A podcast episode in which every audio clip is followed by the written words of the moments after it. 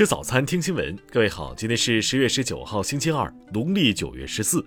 新阳在上海问候您，早安。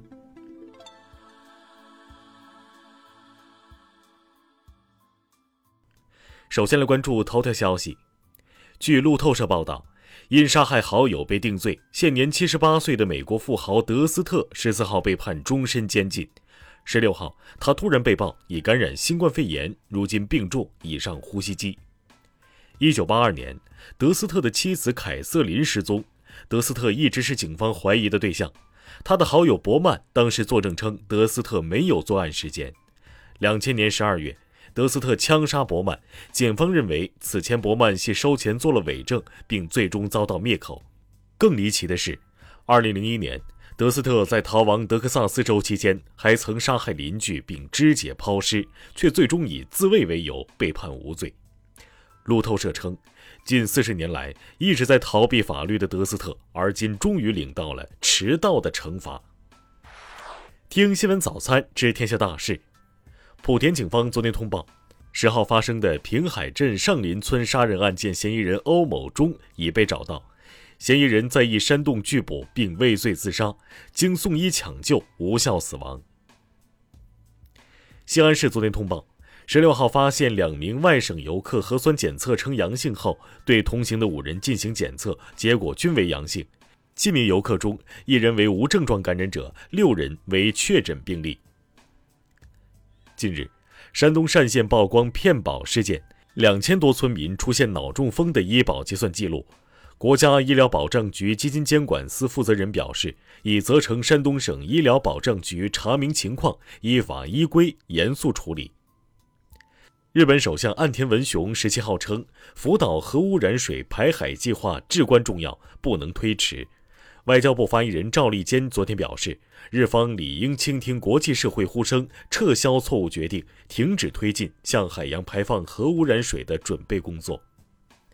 反电信网络诈骗法草案拟于今天提请全国人大常委会审议，法案将对网络诈骗行为明确法律责任，加大惩处力度。近日。网传实验区中小学要缩短学制，九年就将读完高中。教育部昨天辟谣，提醒网友不要轻易采信非官方渠道的消息。近日，工信部约谈了2020年度新能源汽车监督检查中存在违规问题的七家新能源汽车生产企业，要求严格按照准入管理要求，限期整改存在问题。十七号，湖南省衡阳市衡南县青竹村。由袁隆平院士专家团队研发的杂交水稻双季亩产达到一千六百零三点九公斤，继去年突破一千五百公斤大关后，再次刷新纪录。下面来关注国际方面。昨天，美国首位非洲裔国务卿科林·鲍威尔因新冠并发症去世，终年八十四岁。鲍威尔曾在老布什执政期间任美军参谋长联席会议主席，在海湾战争中指挥美军与伊拉克军队作战。俄罗斯外交部昨天公布，阿富汗问题三方扩大会议今天将在莫斯科举行，中国、俄罗斯、美国和巴基斯坦将通过一份共同声明，努力就阿富汗问题达成一致立场。俄罗斯外交部长拉夫罗夫表示，俄罗斯将从十一月一号起。暂停其驻北约办事处的工作，以及北约驻莫斯科军事联络处的活动。拉夫罗夫指出，这是对北约决定驱逐八名俄罗斯常驻北约代表的回应。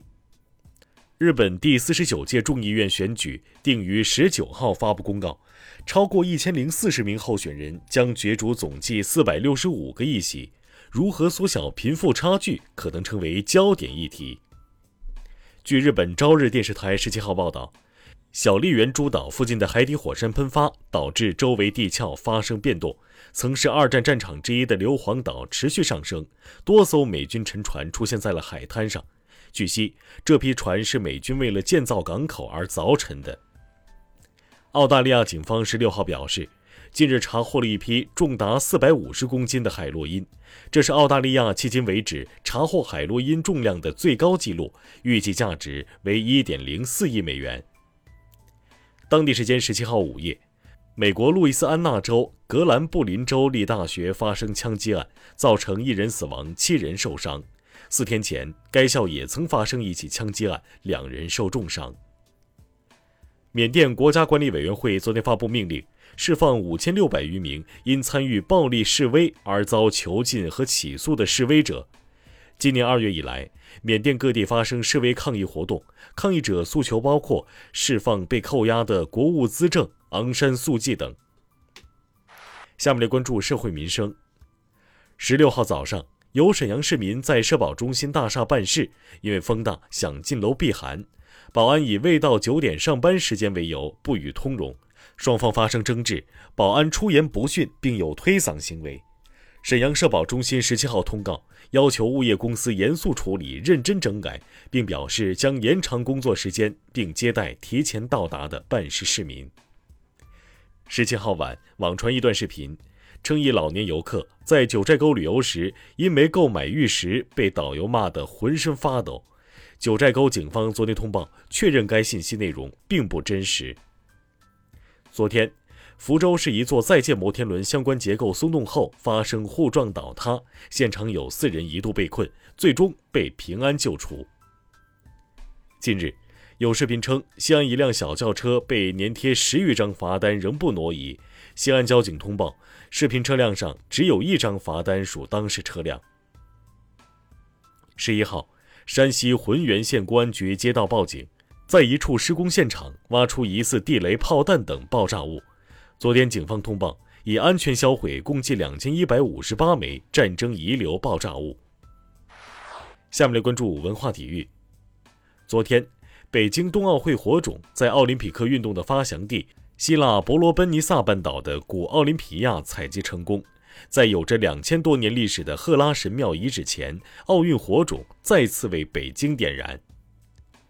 七月的欧洲杯决赛中，英格兰球迷出现违规入场、投掷杂物、燃放烟花、嘘国歌等行为。昨天，欧足联官方宣布，对英格兰处以未来两个主场比赛空场进行的处罚。据足球报报道，中国足协对主教练李铁进行了全方位的保障。甚至曾经协助李铁教练组讨回了此前执教俱乐部的欠薪。昨天，税务部门公布对张恒的处罚结果。张恒作为郑爽参演《倩女幽魂》项目的经纪人，帮助郑爽逃避履行纳税义务，被依法处以三千二百二十七万元罚款。以上就是今天新闻早餐的全部内容。如果您觉得节目不错，请点击再看按钮。咱们明天不见不散。